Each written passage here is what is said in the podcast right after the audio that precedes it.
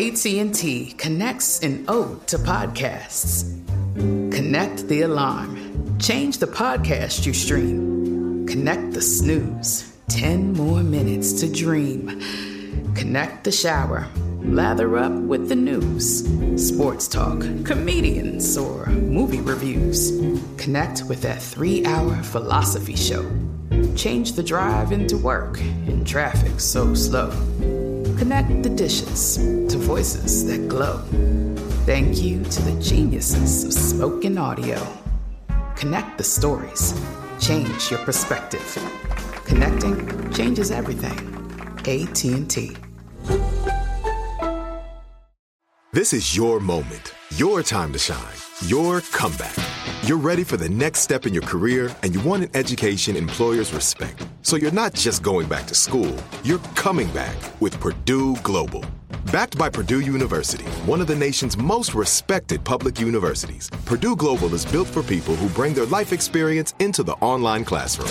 Purdue Global, Purdue's online university for working adults. Start your comeback today at purdueglobal.edu. When you buy Kroger brand products, you feel like you're winning. That's because they offer proven quality at lower than low prices. In fact, we guarantee that you and your family will love how Kroger brand products taste, or you get your money back. So next time you're shopping for the family, look for delicious Kroger brand products because they'll make you all feel like you're winning. Shop now, in store, or online. Kroger, fresh for everyone.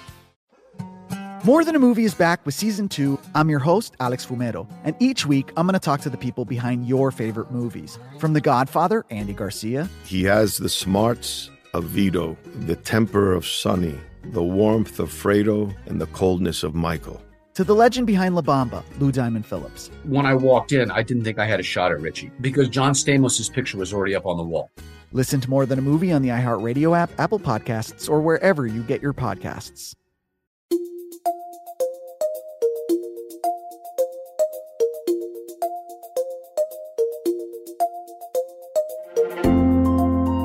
This is Lee Habib, and this is Our American Stories, and we love to feature great authors that tell great stories in their books. And today's guest is Daniel Yergin, an energy expert, economic historian, and author of the book The New Map Energy, Climate, and the Clash of Nations. Daniel, thanks for joining us. I want to jump right in. In your book, you talk about how our country's CO2 emissions have actually decreased from 1990.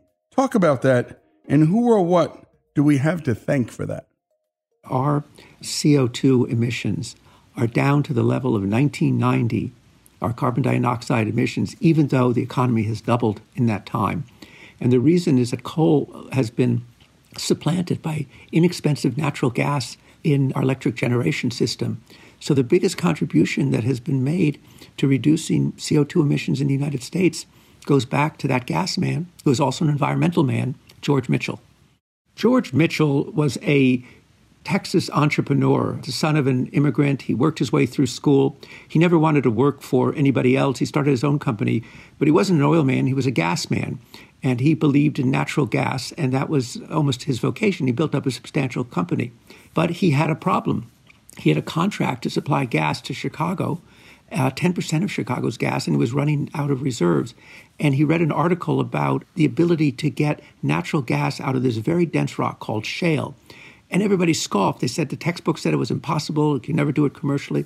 He kept at it for 18 years and is just about to throw in the towel when one of his guys, and this is the accidents of history, went to a baseball game in Dallas, sat next to somebody else who said there's this other technique called slick water fracking, as they called it. And he tried it, and this was going to be the last well. They were going to close it down after 18 years. It succeeded.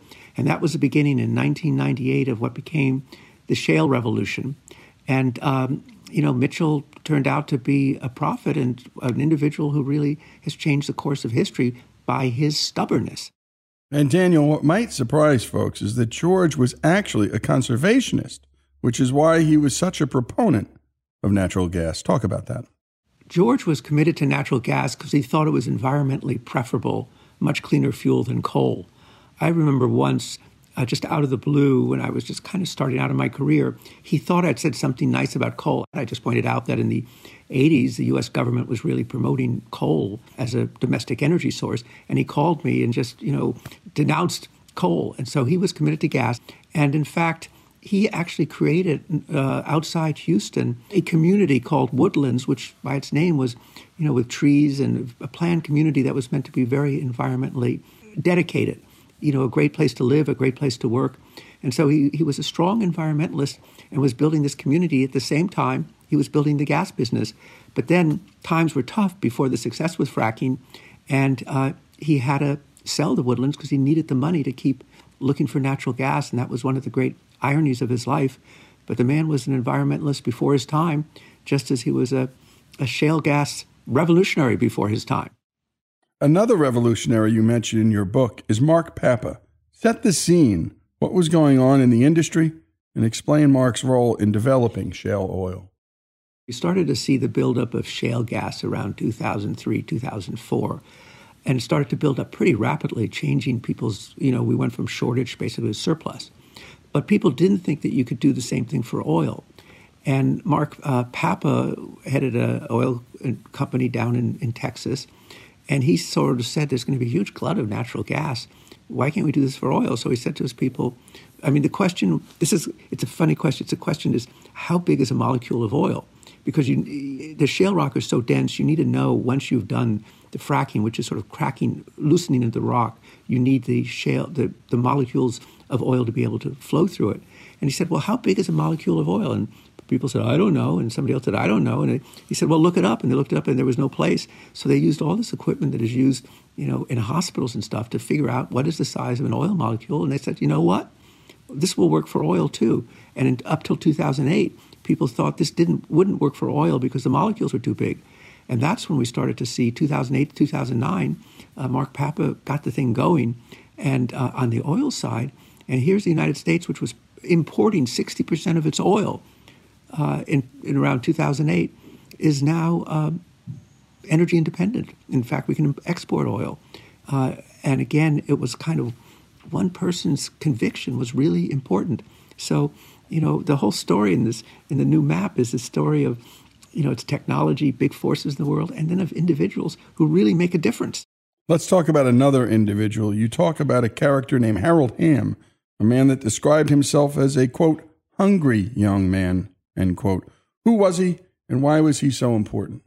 Harold Hamm was the son of a sharecropper. I think they had 12 or 13 children. And he had to help his parents, uh, you know, gather cotton and, and harvest. He would miss part of the school year and everything. It was a very poor family. But he was a very hungry, motivated, driven person.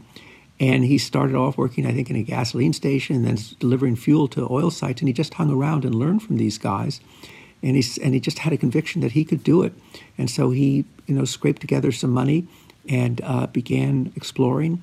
Uh, didn't have success, and then he did have success, and that became the basis of building a company called Continental Resources.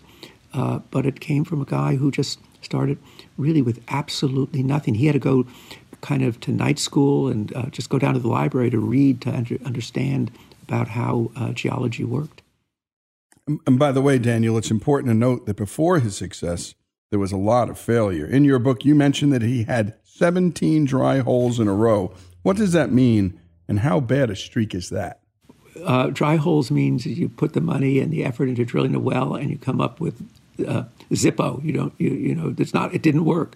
And um, 17 dry holes, you know, just as you say it, I think about it how do you keep going? How do you not, you know, you're running out of money, uh, you have a conviction, you just, keep, but one after another, one disappointment after another, because, you know, in that business, you have to be an optimist. You have to think it's going to work. And so to keep yourself going when you um, have that kind of discouragement, you need, um, let's see, a, a, high octane conviction to, uh, to carry you forward. And we're talking to Daniel Yergin, and his book is The New Map Energy, Climate, and the Clash of Nations. Get it wherever you can. It is a heck of a thriller. When we come back, more of Daniel Yergin's story here on Our American Story. Folks, if you love the great American stories we tell and love America like we do, we're asking you to become a part of the Our American Stories family. If you agree that America is a good and great country, please make a donation. A monthly gift of $17.76 is fast becoming a favorite option for supporters. Go to OurAmericanStories.com now and go to the donate button and help us keep the great American stories coming. That's OurAmericanStories.com. If you love sports and true crime, then there's a new podcast from executive producer Dan Patrick and hosted by me, Jay Harris, that you won't want to miss. Playing Dirty Sports Scandals. Each week, I'm squeezing the juiciest details from some of the biggest sports scandals ever. I'm talking Marcus Dixon, Olympic gymnastics, Cain Velasquez, salacious Super Bowl level scandals. Join me on the dark side of sports by listening to Playing Dirty Sports Scandals on the iHeartRadio app, Apple Podcasts, or wherever you get your podcasts. I'm Jack Armstrong. He's Joe Getty. We're the Armstrong and Getty Show. We cover the stories the mainstream media ignores, the Stories that are important to your life and important to the world. The election, of course. The many trials of Donald Trump. Couple of wars. Gender bending madness. Why are kids looking at so much social media? And we bring you the stories the mainstream media is on, but we do it without the left wing media spin. Listen to Armstrong and Getty on demand on America's number one podcast network, iHeart. Open your free iHeart app and search The Armstrong and Getty Show to start listening. I'm Hannah Storm, and my podcast, NBA DNA with Hannah Storm, digs deep into the history of professional basketball, along with my own, as one of the first female sportscasters. Now let's get you up to speed on what else happened around the NBA today. We talked to all sorts of people I interacted with, from Dr. J to Charles Barkley and recap iconic moments. Yes, he's got it. here he comes. Way rock the baby to sleep and slam dunk. As well as some of the wild stories behind the scenes. We were like, what? What are we in for? The scoreboard crashes before we even tip a game off. Today, the NBA is a global sports and entertainment giant. Players are multimillionaires and cultural icons. Iguodala to Curry, back to Iguodala, up for the layup. Oh, blocked by James. LeBron James.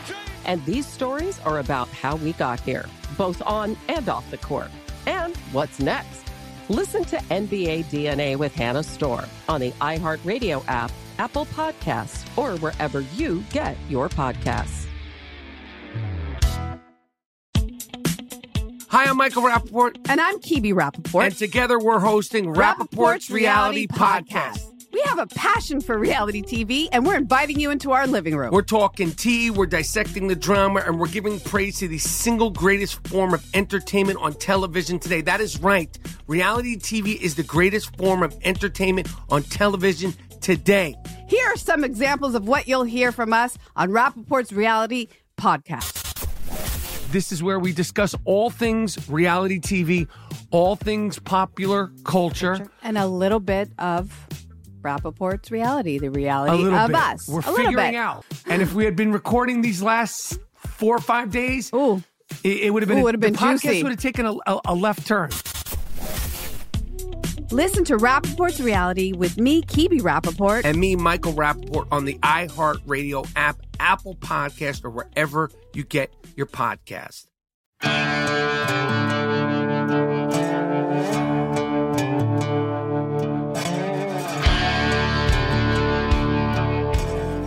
And we're back with Our American Stories and our talk with author, energy expert, and economic historian Daniel Yergin and his book, The New Map. We left off with the discovery of shale oil. Daniel, where is this oil found and how is it cultivated? Well, there are only certain areas in the United States that really lend themselves. They have this very dense, tight rock or shale. Maybe just explain when you're doing a shale well, what you're doing is you're drilling maybe you know, 10,000 feet down into the earth, well below the water table, and then you're going to go two miles, drill parallel to in a horizontal fashion, if you can visualize that. And the kind of precision and computer capabilities you need are very extensive to do that. So, what are the big areas in the United States? Uh, the Bakken is in North Dakota. It produces more oil, maybe twice as much oil as Venezuela, the country of Venezuela, which actually has the world's largest oil reserves. But the big, the biggest thing of all is this area called the Permian, which is in West Texas and into New Mexico.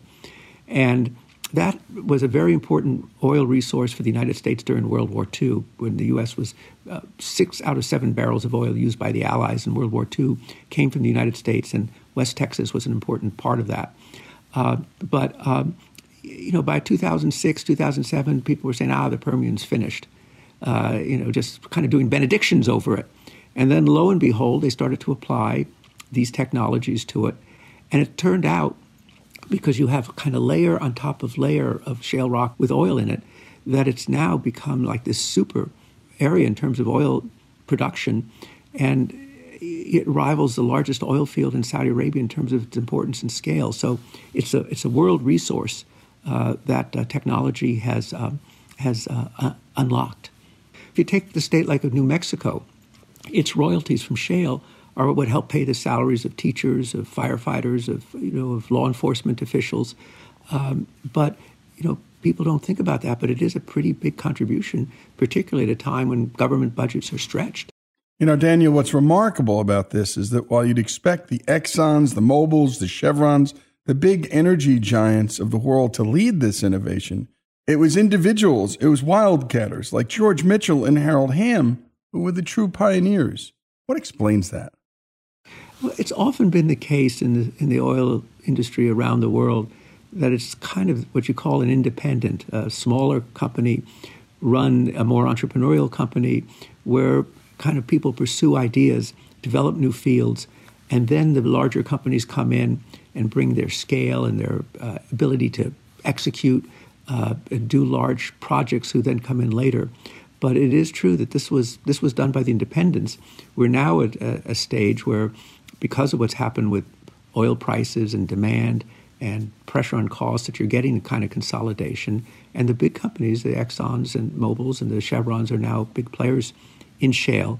But it's it's it's the little guys who uh, who open the door. In your book, you address three of the recurring themes for what's wrong with fracking, and that's water contamination, earthquakes, and methane. Can you explain these three concerns?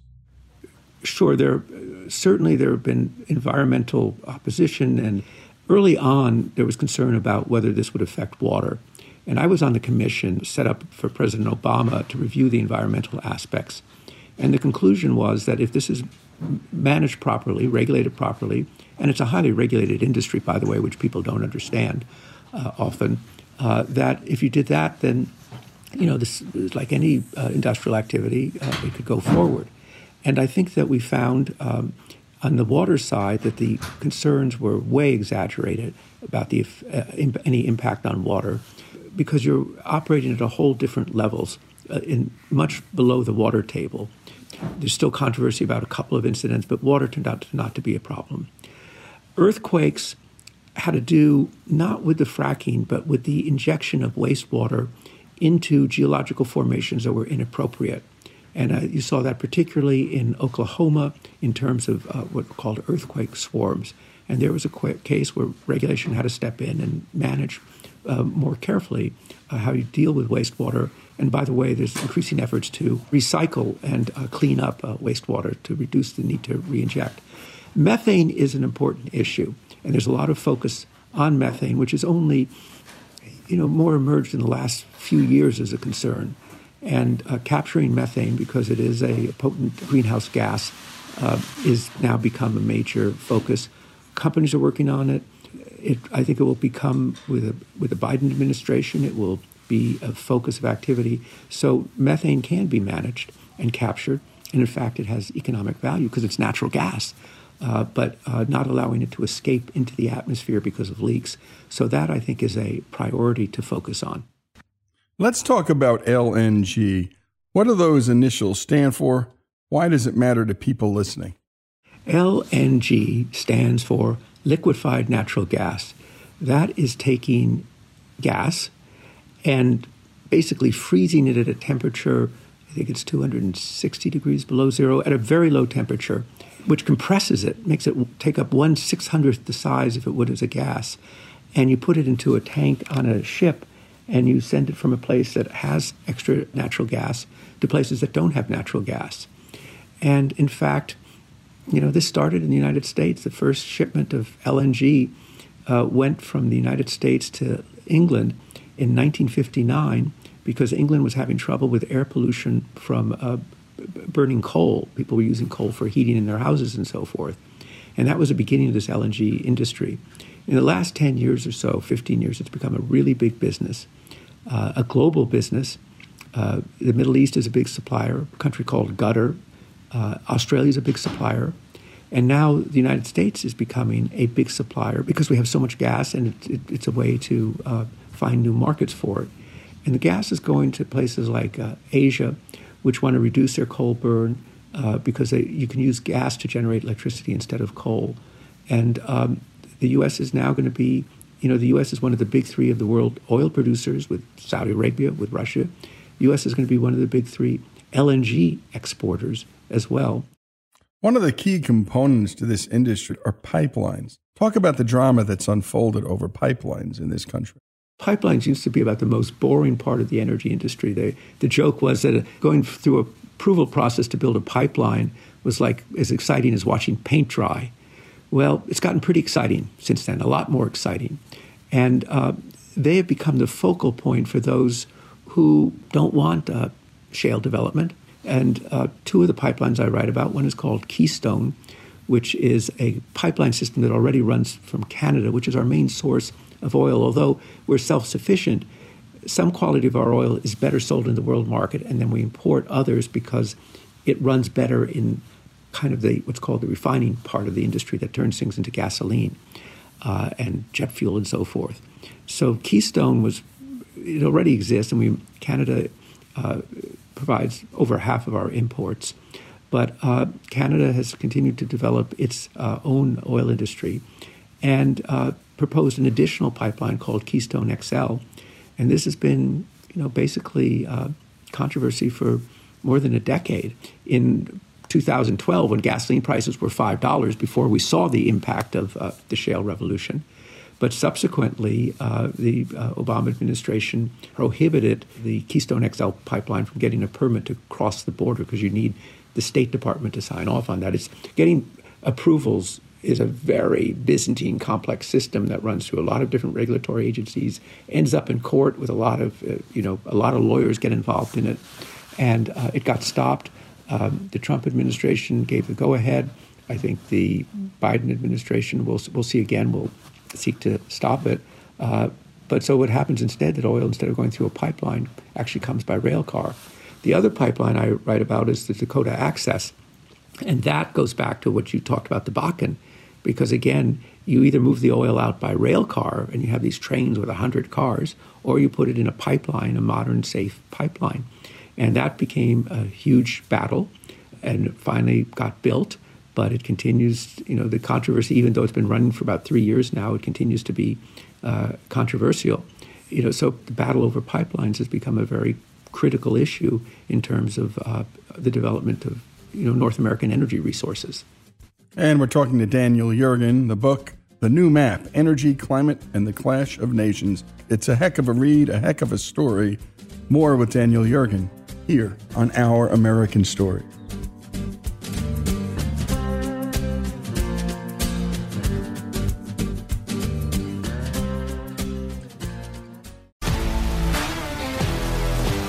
If you love sports and true crime, then there's a new podcast from executive producer Dan Patrick and hosted by me, Jay Harris, that you won't want to miss. Playing Dirty Sports Scandals. Each week, I'm squeezing the juiciest details from some of the biggest sports scandals ever. I'm talking Marcus Dixon, Olympic gymnastics, Cain Velasquez, salacious Super Bowl level scandals. Join me on the dark side of sports by listening to Playing Dirty Sports Scandals on the iHeartRadio app, Apple Podcasts, or wherever you get your podcasts. I'm Jack Armstrong. He's Joe Getty. We're the Armstrong and Getty Show. We cover the stories the mainstream media ignores. Stories that are important to your life and important to the world. The election, of course. The many trials of Donald Trump. Couple of wars. Gender bending madness. Why are kids looking at so much social media? And we bring you the stories the mainstream media is on, but we do it without the left wing media spin. Listen to Armstrong and Getty on demand on America's number one podcast network, iHeart. Open your free iHeart app and search The Armstrong and Getty Show to start listening. I'm Hannah Storm, and my podcast, NBA DNA with Hannah Storm digs deep into the history of professional basketball, along with my own as one of the first female sportscasters. Now let's get you up to speed on what else happened around the NBA today. We talked to all sorts of people I interacted with, from Dr. J to Charles Barkley, and recap iconic moments. Yes, he's got it. He, here he comes. Way rock the baby to sleep and slam dunk. As well as some of the wild stories behind the scenes. We were like, what? What are we in for? The scoreboard crashes before we even tip a game off. Today, the NBA is a global sports and entertainment giant. Players are multimillionaires and cultural icons. Iguodala to Curry, back to Iguodala, up for the layup. Oh, blocked by James. LeBron James. And these stories are about how we got here, both on and off the court. And what's next? Listen to NBA DNA with Hannah Storm on the iHeartRadio app, Apple Podcasts, or wherever you get your podcasts. Hi, I'm Michael Rapaport. And I'm Kibi Rapaport. And together we're hosting Rapaport's, Reality, Podcast. We have a passion for reality TV, and we're inviting you into our living room. We're talking tea, we're dissecting the drama, and we're giving praise to the single greatest form of entertainment on television today. That is right. Reality TV is the greatest form of entertainment on television today. Here are some examples of what you'll hear from us on Rapaport's Reality Podcast. This is where we discuss all things reality TV, all things popular culture, and a little bit of Rapaport's reality, the reality a little of bit. us. We're a little figuring bit. out. And if we had been recording these last four or five days, Ooh. it, it would have been, Ooh, would've the been podcast juicy. would have taken a, a, a left turn. Listen to Rapaport's reality with me, Kibi Rapaport. And me, Michael Rapaport, on the iHeartRadio app, Apple Podcast, or wherever you get your podcast.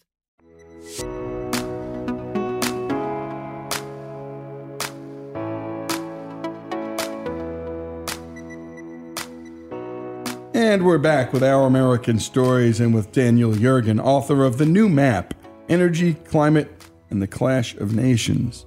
Before the break, Daniel, you discussed the grueling and often impossible legal process to approve national pipelines. So the next best alternative are trains to move that gas. Daniel, do you think people get the comparative advantages of pipelines, for instance, versus rails? No, no, I don't. I don't think at all that they don't visualize it. And again, if you look at, I mean, if I go back and look at the coverage of these issues, it focuses on some aspects, but it doesn't focus on on the other aspects. People get very much caught up, shall we say, in the drama of it. The um, uh, uh, you know the, the demonstrations, the, the the visual story, and uh, without you know people don't really have in their heads well what are the trade-offs here and what are the advantages and how would you rather move these supplies across. But um, approval processes take five six seven years. They're just become industries. It becomes an industry itself just to go through an approval process because there's always another court another judge another issue uh, to raise. And sometimes people finally say they just throw in the towel and say okay forget it. You know we're not going we can't keep spending hundreds and hundreds of million dollars a year working on trying to get a pipeline built. You know, we have a very complex system for getting things approved, and I think people don't realize how complicated the regulatory system is in the United States and how many different levels, and there's so many different ways for people to get involved and uh, to find something to object. So, you know, it's it's it's tough building new pipelines. At least it's not tough building new pipelines if you're building say, in the Southwest, Texas, but to build a pipeline that would carry Marcellus gas to the East Coast somewhere today, it's a pretty uh, daunting uh, endeavor to take on. In chapter 8, you wrote, quote, For four decades, U.S. energy policy was dominated and its foreign policy hobbled by the specter of shortage and vulnerability going back to the 1973 oil embargoes and the 1979 Iranian Revolution. You know, Daniel, not long ago, we had to wait in line for gas. Many of us remember that. Talk about that. Yeah, it's uh, it's been transformative, and it used to be such a big issue that we were dependent upon imports, and being dependent on imports meant that our economy was vulnerable politically and it was vulnerable economically to shocks of one kind or another. And what's now been transformed is the United States actually has a kind of flexibility and freedom in foreign affairs that it just didn't have before. And our economy is much safer. And we have what's called uh, energy security, which we really didn't have for decades going back to, um, to the 1970s. I think it's roughly eight presidents who kept calling for energy independence, and we couldn't get there. And now we got there. Although this show is called Our American Stories, let's talk about China because they are one of our biggest rivals. What is the Belt and Road, and why should listeners care? Uh, in the, uh, I have these. My book is called The New Map, and I sort of mean the new map in a kind of metaphorical way of thinking about how the world has changed so dramatically in 10 years and trying to provide a map or a guide to that. But it's also literal, and I have a map of what's called the Belt and Road, which are really six different routes that China has proposed uh, and is working on to, in a way, s- connecting Central Asia, South Asia, uh, Middle East, Europe, Africa to much more tightly to the Chinese economy. And in a sense, making the Middle Kingdom, as China is known, much more the middle of the world economy, and it's already in a very substantial position in the world economy. So this is a, um, kind of a manifestation of China's growing role in the world, uh, and there's a very strong energy component. And you make a very important point that China now is described as a strategic rival, a peer competitor, but it's also a really important market. We're really connected with them at the same time. General Motors sells more cars in China than it does in the United States. China is the biggest holder of U.S. government debt, the biggest holder. So we're very connected, and yet we're also increasingly a competitor with them. So this is a, a big challenge to figure this out for uh, for the United States, and you know, as part of the American story, this will be part of the American story in in in the years ahead. And how is America preparing itself for this rivalry? Well, I think we're. I think it's confused. Uh, I think that uh, some of China's actions, like what it taking over Hong Kong, have been very disturbing. In fact, the U.S. government has just sanctioned a whole group of Chinese officials for that.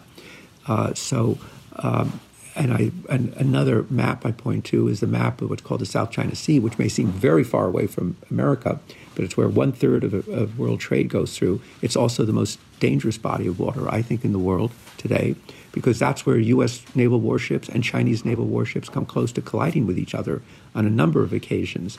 Because China says the South China Sea is Chinese territory, we don't recognize that. The other countries in that area don't recognize it. Um, I think I don't think there's any simple solution here.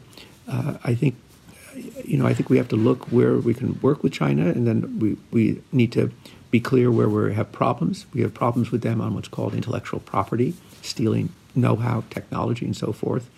Um, but you know we need to get rules in the relationship. I think it is important to stabilize the relationship because increasingly our military is focused on China, China's military is focused on us.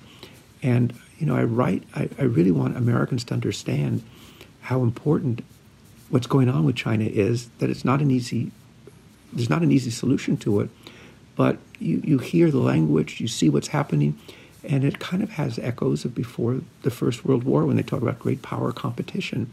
And so we have to be very careful of how we go forward here uh, because you know, China's economy probably within a decade will be larger than the U.S. economy. They're embedded in the world economy. We're embedded in the world economy. We're very interdependent. We're competitors and rivals at the same time. That is a complicated situation, but it's one that I think Americans need to have an understanding of this complexity so you can see, try and see the whole picture, not just part of the picture. Let's move on to EVs. In your book, you spend some time on electric vehicles. Talk about Elon Musk and the two men he partnered with to form this company called Tesla and how that's helping reshape the energy map, too. Right. I love my story of, uh, of the origins of uh, Tesla, uh, which is two guys from Silicon Valley had lunch with Elon Musk, you know, early in the century, and they wanted to try and sell him on the idea of an electric airplane. And he says, I'm not interested in that. Then they said, but what about an electric car? I said, yeah, I might be interested in that. And this fellow J.B. Straubel had this idea that you could take uh, lithium ion batteries that you would use like in a cell phone or in a computer, string them together and use them to power a car. Now, the electric car, we had an electric car before in the United States. In 1900, there were more electric cars on the streets of New York than there were gasoline powered cars. and Thomas Edison was riding high in the electric car. And then along came Henry Ford and mass production, the Model T, and it killed the electric car. And it was dead for a century. But now, obviously, it's come back. And this idea that came out of that lunch has now kind of changed the automobile industry worldwide, that all the major automobile makers now are investing in electric cars. And there's another example of where we're talking about a stubborn person who really made a difference. And Elon Musk, that and his SpaceX, it's pretty amazing. So I have a this great photo in the book of Thomas Edison standing by his car in like 1900, his electric car, and Elon Musk in almost exactly the same pose, uh, standing next to his car, and then also a man named Wan Gang, who is kind of the Chinese Elon Musk. And but you sort of look at it and it's like, is Elon Musk Thomas Edison reincarnated? Uh, as but he's you know he's there's another guy who's changed the world. If you went back a decade and said, oh, the electric car is going to become a really big thing, people say, ah, no, it's just a you know it's just a toy thing of Silicon Valley. Well, um, Volkswagen says it's going to eventually only be producing electric vehicles at some point, and governments are coming in really hard, really strong with regulatory policies to try and push that. And you're listening to Daniel Yergin, his book, The New Map Energy, Climate, and the Clash of Nations. More of this remarkable story of energy here on Our American Stories.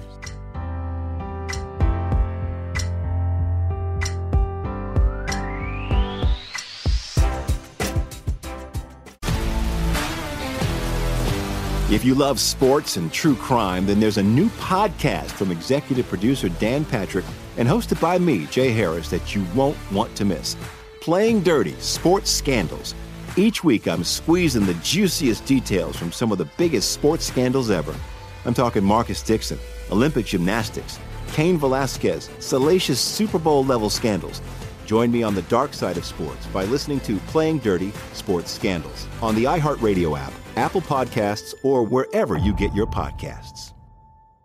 I'm Jack Armstrong. He's Joe Getty. We're the Armstrong and Getty Show. We cover the stories the mainstream media ignores. Stories that are important to your life and important to the world. The election, of course. The many trials of Donald Trump. Couple of wars. Gender bending madness. Why are kids looking at so much social media? And we bring you the stories the mainstream media is on, but we do it without the left wing media spin. Listen to Armstrong and Getty on demand on America's number one podcast network, iHeart. Open your free iHeart app and search The Armstrong and Getty Show to start listening. I'm Hannah Storm, and my podcast, NBA DNA with Hannah Storm, digs deep into the history of professional basketball, along with my own, as one of the first female sportscasters. Now let's get you up to speed on what else happened around the NBA today. We talked to all sorts of people I interacted with, from Dr. J to Charles Barkley and recap iconic moments. Yes, he's got it. here he comes. Way rock the baby to sleep and slam dunk. As well as some of the wild stories behind the scenes. We were like, what? What are we in for? The scoreboard crashes before we even tip a game off. Today, the NBA is a global sports and entertainment giant. Players are multimillionaires and cultural icons. Iguodala to Curry, back to Iguodala, up for the layup. Oh, blocked by James. LeBron James. And these stories are about how we got here, both on and off the court. And what's next? Listen to NBA DNA with Hannah Storm on the iHeartRadio app, Apple Podcasts, or wherever you get your podcasts. Hi, I'm Michael Rapaport. And I'm Kibi Rapaport. And together we're hosting Rapaport's, Rapaport's Reality, Reality Podcast. Podcast. We have a passion for reality TV, and we're inviting you into our living room. We're talking tea, we're dissecting the drama, and we're giving praise to the single greatest form of entertainment on television today. That is right. Reality TV is the greatest form of entertainment on television today. Here are some examples of what you'll hear from us on Rapaport's Reality Podcast. This is where we discuss all things reality TV, all things popular culture, and a little bit of Rapaport's reality, the reality of bit. us. We're a figuring out. And if we had been recording these last four or five days, Ooh. it, it would have been, Ooh, would have been the podcast would have taken a, a, a left turn.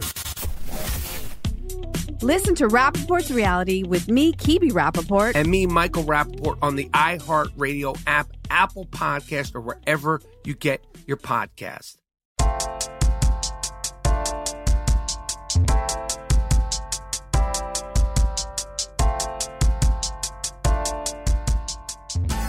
And we continue with our American stories, and we're back with author, energy expert, and economic historian Daniel Yergin discussing his new book, A Heck of a Story, called The New Map. Daniel, we last talked about electric vehicles and how corporations and governments are preparing for a complete transition. If you're taking a long drive in this country, there's a gas station every two minutes where you can fill up. But if we moved entirely to electric cars, well, it would take a lot of work to get there. Talk about some of the challenges of creating an infrastructure for electric vehicles. You're talking about transforming a global industry that employs tens of millions of people. And you know, you need everything from the lithium batteries and all the materials. by the way, electric cars, uh, there a lot of plastic is used in making electric cars. To the charging stations that um, charging stations don't need. You know, you what happens to the gas stations? All those people. So uh, I think you have politicians setting targets, and we'll hear more targets. But I think getting there and getting consumers to, you know, that's still not clear how that's going to happen. But you have governments kind of trying to regulate it into happening. But if everybody tries to kind of rush to the same side of the boat at the same time, it can it can kind of tip over because you need a lot of materials to make this happen. It you know you you hear these targets that are coming out, and uh, that combined with where the automobile makers are investing, it's going to move in that direction. But you're going to have to be, I say this to you and to listeners, you're going to have to be pretty confident that you can go somewhere and charge your car and, you know, not run out of electricity. So California has these targets to stop selling internal combustion gasoline cars in 2035. But California is also having disruptions with their electricity supply. And, you know, you're going to want to be confident that you can, um, you know, when you want to charge up, instead of fill her up, you'll say charge her up, but you want to be sure the charge is there. Daniel, when talking about moving the automotive industry to electric cars, we have to consider the cost of buying the cars, making the cars, running them, and storing the energy. Can you explain the comparison of costs? Tell that story. Electric cars, obviously, they run electricity. It becomes very interesting to do a comparison of costs, and a lot depends upon the battery. It also depends whether you got a, a tax credit from your federal government and the state government to buy the car and so forth. So all of those things go into it. And then it's, of course, what does the electricity run on? Is it on wind and solar? Or, as in China, most electric cars are actually running on coal because most of electricity is still generated by coal. So it's not as clear cut. And then, of course, you also have the mining of the stuff that you need to build the electric car. And as I said before, you need plastics for the body and so forth. So uh, doing a cost comparison and an energy comparison and a emissions comparison is much more difficult than people would think. The other thing that really struck me is if all of the cars in the world today were electric cars running on wind and solar, do you know how much you would reduce uh, man made carbon emissions? You'd reduce them by 6%. So people again, that goes to perceptions. People see cars, they go to the gasoline station, they think that's the major source of greenhouse gases and so forth. Cars only use 20% of, uh, of, of, total oil consumption. But it's what's vivid, what's in front of people's eyes that, uh, that stands out. And you note, by the way, that China manufactures three quarters of the lithium batteries in the world. China is a major player in the places where the minerals are needed to create these batteries. We're their mind. Talk about that. Certainly, what China has done is made themselves a very strong player in what they call new energies. So, 70% of the solar panels in the world come from China. Probably about another 10% come from Chinese companies that are in other countries. Uh, the Chinese dominate the lithium ion battery chain, uh, at least right now. They also are very active around the world in carving out resources. And large part of the world's cobalt supply comes from the Democratic Republic of Congo, second largest country in physical area in Africa, and one in which there are children who are working in mines.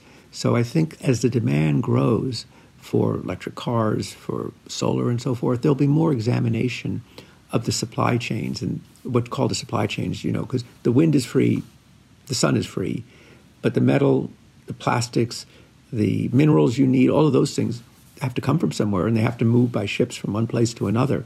So I think the scale of really moving this direction, it's very large. And it's, you know, I write about earlier energy transitions. that the first one started in 1709, in January of 1709, and they normally take a long time. And you add new sources, but you continue to use the current ones. The, coal's an example. Uh, it was in the 1960s that oil overtook coal as the world's number one energy resource, but the world uses a lot more coal today. The world, not the United States, the world than it did in the 1960s.